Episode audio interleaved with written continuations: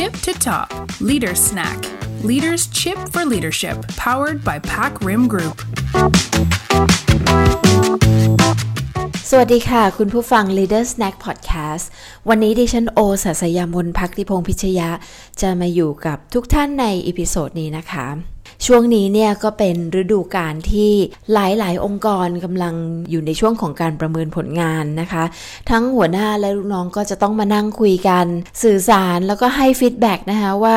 ผลการปฏิบัติงานในปีที่ผ่านมาเนี่ยเป็นยังไงบ้างนะคะเราก็เลยทำให้มีคำถามนะคะเข้ามาเยอะมาก ๆ ทีเดียวนะคะว่า เอ๊เรามี tips มี trick อะไรไหม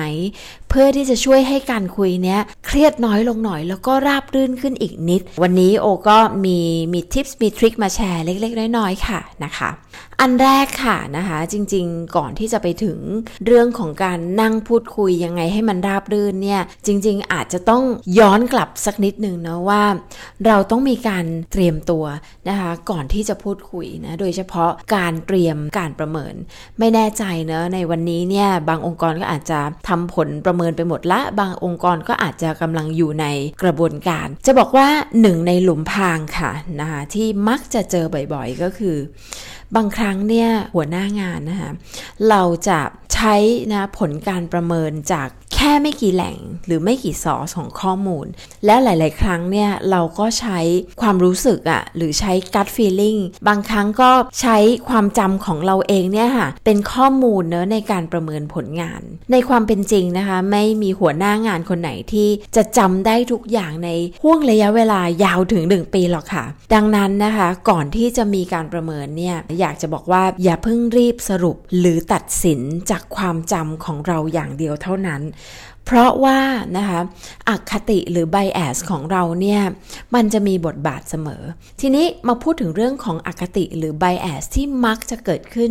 ในช่วงของการประเมินผลงานสักนิดดีไหมคะนะคะโอมี 4-5 ตัวอย่างที่เรามักจะเจอบ่อยๆนะคะ อันแรกค่ะเขาเรียกว่า recency นะคะ recency เนี่ยคือการประเมินที่เรามักจะจำเฉพาะเหตุการณ์ที่เพิ่งเกิดมาเมื่อไม่นานมานี้เนาะเช่น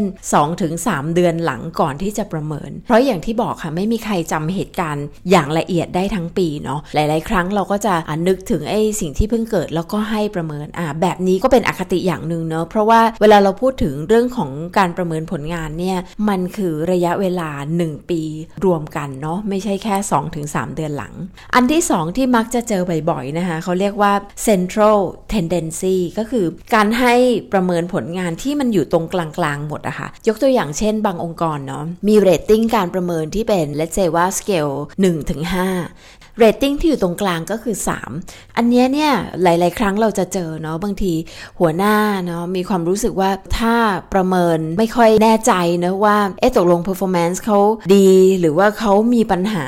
หรือว่าข้อมูลเราไม่เพียงพอเนี่ยนะคะบางทีพอเราตัดสินใจไม่ได้เราก็เลยอะกันให้เรตติ้งกลาง ๆ ละกันไม่ผิดไม่ถูก ถ้าเป็นแบบนี้มันก็จะไม่ reflect อยู่บนความเป็นจริงเนาะนะคะ อันที่ 3 ที่เจอบ่อย ๆ นะคะเขาเรียกว่า bias แบบ similar to me ค่ะนะคะ ให้ผลประเมินแบบคนที่คิดหรือทำอะไรคล้าย ๆ เราในฐานะหัวหน้า อะอันนี้เป็นอคติอย่างหนึ่งเนาะนะคะ บอกว่ามันเป็นธรรมชาติมนุษย์ค่ะ เพราะเราชอบคิดว่าสิ่งที่เราคิดหรือวิธีการที่เราปฏิบัติเนี่ยเป็นสิ่งที่ดี ดังนั้นเนาะถ้ามีลูกน้องคนไหนที่คิดเหมือนเราทำอะไรคล้าย ๆ เราอะคนเนี้ยน่าจะเป็นคนที่ performance ได้ดี ทั้งที่จริง ๆ แล้วอาจจะไม่ก็ได้เนาะอันที่ 4 ค่ะนะคะ ที่เราเจอบ่อยๆ เราเรียกว่า halo effect นะ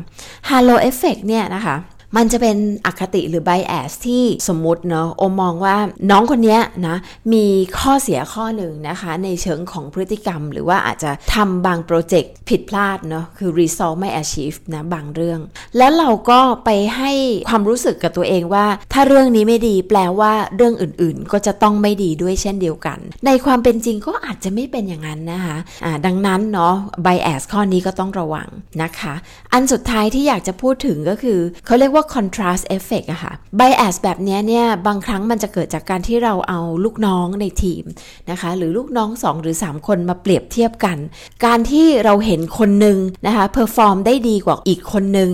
แล้วเราก็ไปให้เรตติ้งว่าคนที่ดีกว่าคือเรตติ้งดี คนที่เรารู้สึกว่าแย่กว่านะได้ rating performance ที่ไม่ดีเนาะในความเป็นจริงเนี่ยเราไม่ควรเอาคนเปรียบเทียบกันเนาะแต่เราควรจะเอาไม้บรรทัดเนะเป็นมาตรฐานกลางเนาะที่วันนี้องค์กรมองหรือตอนที่เรา set objective อะว่าไม้บรรทัดของเราคืออะไร แล้วก็ค่อยเอาแต่ละคนเนี่ยมาเปรียบเทียบกับมาตรฐานที่เราตั้งเอาไว้อ่าแบบนี้ถึงจะลด bias ได้มากกว่า ทีนี้ค่ะ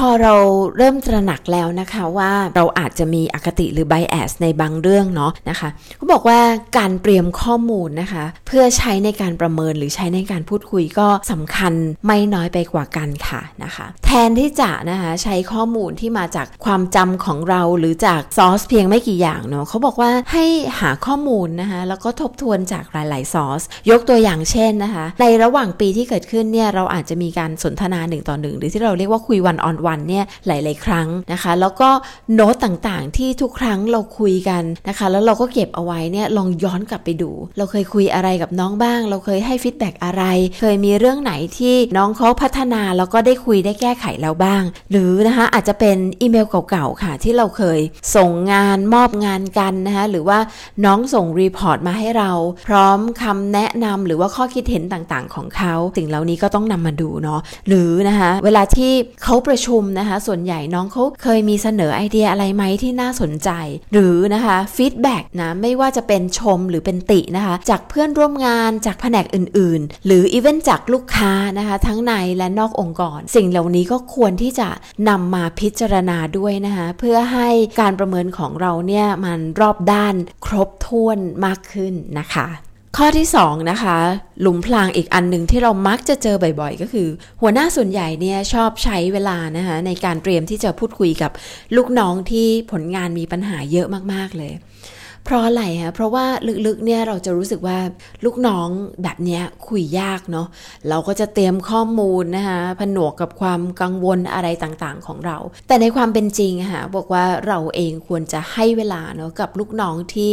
good performance หรือว่าคนที่มีผลงานที่ดีเนี่ยมากกว่าด้วยซ้ำเนาะเพราะอะไรคะเพราะว่าลูกน้องที่มีผลงานที่ดีเนี่ยจริง ๆ เขาเป็นคนที่ช่วยให้ทีมเรา move forward ไปข้างหน้าด้วยนะคะ อีกอย่างหนึ่งบอกว่าสาเหตุที่เราให้เวลากับน้องๆที่เขามีผลงานที่ดีค่อนข้างน้อยเนี่ย เพราะบางทีใน mindset ของเราเนี่ย เราจะชอบรู้สึกว่าคนที่ performance ดีน่าจะคุยง่าย ไม่น่าจะมีอะไรยากเนาะคุยแล้วก็น่าจะจบเร็วทำให้ค่ะ ตรงเนี้ยเราอาจจะพลาดโอกาสเนาะการเป็นโค้ชที่ดีที่จะช่วยให้เขาดีอยู่แล้ว แต่ดีขึ้นไปอีก แล้วก็สร้างผลงานที่ยอดเยี่ยมให้กับทีมเรานะคะ เราก็ได้พูดถึงนะคะหลุมพรางนะคะหรือจุดที่ต้องระวังเนะในการเตรียมการก่อนที่จะพูดคุยนะ อันที่อันแรกที่โอพูดถึงก็คือ การเตรียมข้อมูลนะคะจากซอสที่หลากหลาย แล้วก็ระวัง bias ของเราอันที่ 2 ก็คือเรื่องของการให้เวลาเนอะ balance ให้ดีนะคะแล้วก็พยายามให้น้ำหนักกับคนที่มี performance ดี ทีนี้มาพูดถึงจังหวะที่ตอนนี้เราจะต้องมานั่งคุยละนะคะแล้วก็ให้นะคะผลการประเมินนะระหว่างหัวหน้าและก็ลูกน้องบ้างนะคะ อยากจะบอกค่ะว่าให้เราเริ่มจาก mindset ก่อนในอดีตเนาะเราอาจจะมองว่าเออวันนี้การมานั่งคุยนะคะการประเมินผลงานมันคือการให้ฟีดแบ็กหรือว่าการพูดถึงข้อผิดพลาดจากผลงานที่ผ่านมาในอดีตเนาะลองเปลี่ยนค่ะลองเปลี่ยน mindset หรือวิธีคิดของเราว่าเออวันนี้ที่เราต้องมานั่งพูดคุยอะ่ะมันเป็นโอกาสที่เราจะได้สร้างแรงจูงใจนะคะ ให้น้องได้วางแผนสำหรับปีหน้าหรือสำหรับอนาคตของเขา ทีนี้ ลองมาฟังถึงวิธีการพูดคุยค่ะ โอมีสามเทคนิคนะคะ ดีๆ ที่จะมาแนะนำอันแรกพอเราจะเริ่มนั่งพูดคุยนะคะ พยายามทำให้ทั้งตัวเราเองในฐานะหัวหน้างาน แล้วก็ลูกน้องเนี่ยอยู่บน end in mind เดียวกันก่อนค่ะว่า วันนี้เราจะมานั่งคุยเพื่อช่วยกันพัฒนาต่อยอด แล้วก็ทำให้มันดีขึ้น ขอยกตัวอย่างนะคะ แทนที่เราจะพูดว่าเออวันนี้พี่โอจะขอให้ฟีดแบ็จากผลงานที่ผ่านมาทั้งปีนะคะ สมมติโอเริ่มพูดแบบนี้น้องก็จะเริ่มตั้งกาดเนาะแล้วก็เริ่มรู้สึกว่าเออเดี๋ยวเขาจะต้องรีเฟนนะจะต้องปกป้องตัวเองยังไงดีนะเราจะไม่พูดแบบนี้เราเปลี่ยนหานะคะ เป็นพูดว่าเออดีใจนะที่วันนี้เนี่ยเเราจะได้มีเวลามานั่งพูดคุยกัน พี่โอเองก็อยากจะช่วยให้น้องนะคะได้พัฒนาแล้วก็ต่อยอดเนาะแล้วก็พร้อมนะคะสำหรับการเริ่มต้นในปีหน้า แล้วก็อยากให้บทสนทนาในวันนี้เนี่ยมันเป็นการแลกเปลี่ยนมุมมองแล้วก็พูดคุยกัน สมมุติเนาะเราเริ่มต้นด้วยประโยคแบบนี้เนี่ยความรู้สึกแตกต่างนะคะ คนก็จะรู้สึกว่าเออเขาจะมีโอกาสได้อินพุตเนาะแล้วก็มันเป็นการเซตเอ็นอินมาให้เขามองไปข้างหน้ามากกว่าที่จะมาโฟกัสว่าเออปีที่ผ่านมาเขาผิดพลาดอะไรอย่างไรบ้างนะคะเทคนิคที่ 2 ค่ะนะสมมุติว่าเราตั้ง end in mind พร้อมละนะคะ เทคนิคที่ 2 คือให้ลูกน้องเราหรือลูกทีมเนี่ยเป็นคนเริ่มพูดถึงการที่เขามองตัวเอง หรือให้เขาประเมินตัวเองก่อนค่ะ สิ่งที่เรามักจะเจอนะคะบ่อยๆ ก็คือบางทีพอเริ่มบทสนทนา หัวหน้าเองก็จะเป็นคนเริ่มคุยเลยนะคะเล่าว่าเรามองยังไงเราคิดยังไงเราประเมินยังไง เวลาที่เราเริ่มจากตัวหัวหน้าเองเนี่ยเนาะมันจะมีโอกาสที่ขณะที่ลูกน้องเขาฟังเขารู้สึกว่าเขาไม่เห็นด้วยนะคะแล้วเขาก็แบบอยากจะพูดอะนะคะ แล้วเขาก็อาจจะรู้สึกว่าเออเรายังไม่ได้ฟังเขาหรือยังไม่ได้ได้ยินมุมมองจากเขาเลย ดังนั้นค่ะ การให้เขาเล่าก่อนนะคะ จะช่วยนะคะลดการต่อต้านเนาะแล้วก็ช่วยให้เราเองเนี่ยได้ฟังมุมมองเขา แล้วตอนที่เรา reflect เนี่ยเราก็จะเรียกว่า solid มากขึ้นนะคะ balance ได้ดีขึ้น แต่ว่าเนาะดีกว่าดีที่สุดเนี่ยต้องบอกอย่างนี้ ดีที่สุดคือ การที่ให้เขาได้ประเมินตัวเองแล้วส่งมาให้เราล่วงหน้าค่ะ การที่เราได้ดูก่อนได้อ่านก่อนเนาะจะช่วยให้เรายิ่งเตรียมการสนทนาได้ดีขึ้นไปอีก เทคนิคสุดท้ายค่ะ ระหว่างสนทนาเนาะนะคะเขาบอกว่าสมมติว่าเราฟีดแบ็ก อะไรกันไปหมดละนะคะ เราจะคุยถึงภาพของการ move forward ของการไปข้างหน้าละ เราควรที่จะให้รายละเอียดหรือให้ภาพที่ชัดๆค่ะว่า เวลาที่จะ move forward นะคะหรือไปข้างหน้าเนี่ยไอ้ภาพของความสำเร็จเนี่ยมันหมายถึงอะไร แล้วน้องต้องทำอะไรอย่างไรถึงจะไปถึงจุดนั้นได้ การที่ให้ภาพให้ชัดนะคะมันเป็นการสร้างความมั่นใจนะคะแล้วก็ทำให้เขามองเห็นด้วยว่าเออความคาดหวังของหัวหน้าเป็นแบบนี้นะนะคะเขาก็จะได้เตรียมมตัวเองได้ง่ายขึ้นแล้วก็พร้อมขึ้นนะคะ แล้วก็ prepare สำหรับในปีหน้าถัดไป และนี่คือทั้ง3 tips นะคะ ที่เราสามารถเอาไปใช้ได้นะคะ ในขณะที่กำลังนั่งคุยนะคะเรื่องของการประเมินผลงานในปลายปีนี้นะคะ อย่าลืมนะคะ เริ่มต้นที่ end in mind เดียวกันนะคะทั้งหัวหน้าและลูกน้อง อันที่2นะคะให้เขาประเมินตัวเองก่อนแล้วอันที่ 3 ฉายภาพความสำเร็จนะคะ ให้ชัดเจนแล้วสร้างความมั่นใจให้กับเขา ขอบคุณทุกท่านที่ที่ติดตาม Leader Snack Podcast นะคะ หวังว่าค่ะทิปส์ต่างๆ ในวันนี้นะคะ ที่เรานำมาแบ่งปันจะช่วยให้ท่านมีบทสนทนานะคะ ของการประเมินผลงานที่เครียดน้อยลง แล้วก็ราบรื่นยิ่งขึ้น ขอให้ทุกท่านโชคดีค่ะ ขอบคุณค่ะ